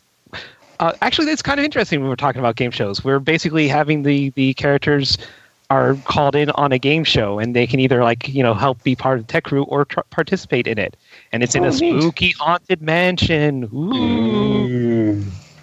Very cool. Uh, but yeah, uh, you can ask questions like on on the Facebook pages, and I'll see about getting links out for folks. Sounds good. Em, how about you?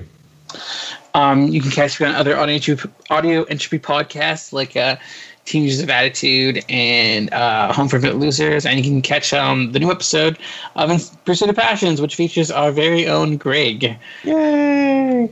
I listened And, to it. um, So Oh, I. thank you. It's on my um, where to-do Greg talks about Greg talks about um, Haidong Gum Do, uh, it's Korean sword fighting tech, uh, martial art. That's really that's really neat. It's interesting. Kendall, how about you? And oh wait, my sorry. Twitter is at this is emeralds. That's my fault. I forgot.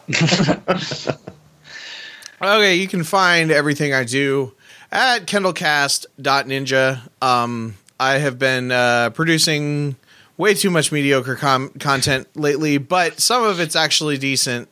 I'm really excited about That's What We Called Music. Uh, actually, the other night we recorded the next four episodes, which, uh, you know, if you record a pod, if you do a podcast, I strongly recommend recording four episodes once a month. It's like so, it, it make you feel so good when you're done because you're like, I don't have to record another episode for a month and I can still come out with stuff on time. Uh, so we've got eight episodes recorded, but only three of them out yet uh, and there will be probably a fourth one by the time this episode goes up. Uh, I did just uh, post episode 11 of Waiting Here for Everyman, which is one of my favorite interviews so far. Um, I interviewed a friend from high school, uh, Ben Marshall, who's a, a local singer songwriter type. Uh, who has very different ideas about songwriting than me, and uh, had I not being been very uh, diplomatic, uh, might have uh, we might have uh, had gotten into an argument uh, a couple of times, but uh, but I mean, not like about stuff that doesn't like stuff that doesn't matter, like whether you should record at home or whether in a studio. We weren't like arguing about over whether or not uh, you know gay people should get married or anything, but uh, so What? it wasn't you know it wasn't like it wasn't politics. I don't. I'm babbling now. Anyway, anyway, it's a really good interview, and it's on kendallcast.ninja. Uh, also, my "When Did the Simpsons Get Bad" blog is still going on kendallcast.ninja. If you want to uh, read about two sentences about a few episodes of The Simpsons occasionally. You did also post something on your Bandcamp page.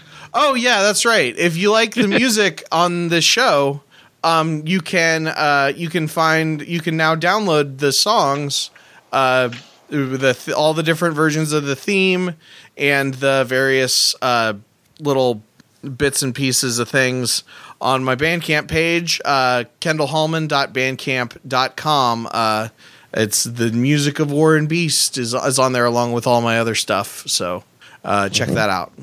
Yeah. I thought that was pretty neat. We actually had a request for that on Twitter. Kendall was kind enough to put those up for.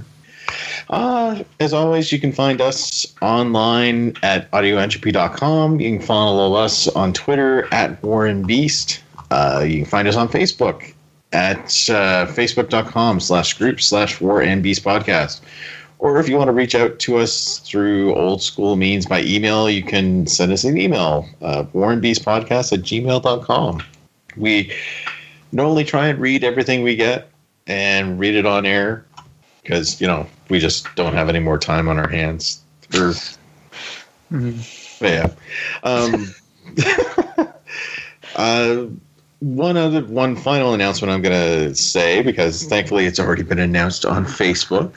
Uh, I would like to wish a congratulations to friend of the show, Eric, uh, also the host of Inside the Master Studio. Uh, Eric, uh, just this afternoon, or yeah, this afternoon, his time, I suppose you could say, he welcomed his first little girl into the world. So all of us here would like to wish him a big congratulations. Aw. So, yeah. Good luck. Congratulations! Sorry, Kendall, what were you going Oh, to say? Oh, I just said good luck. Yes, there you go. It's been another week, another episode down. So for Warren Beast, I have been Greg. I've been Emily. I've been Jordan. I've been Kendall. Let's roll, folks. You are the weakest link. Goodbye. So I think the deluxe version of the T- T16 Womp Rat transformer would only be about two meters wide. Hmm.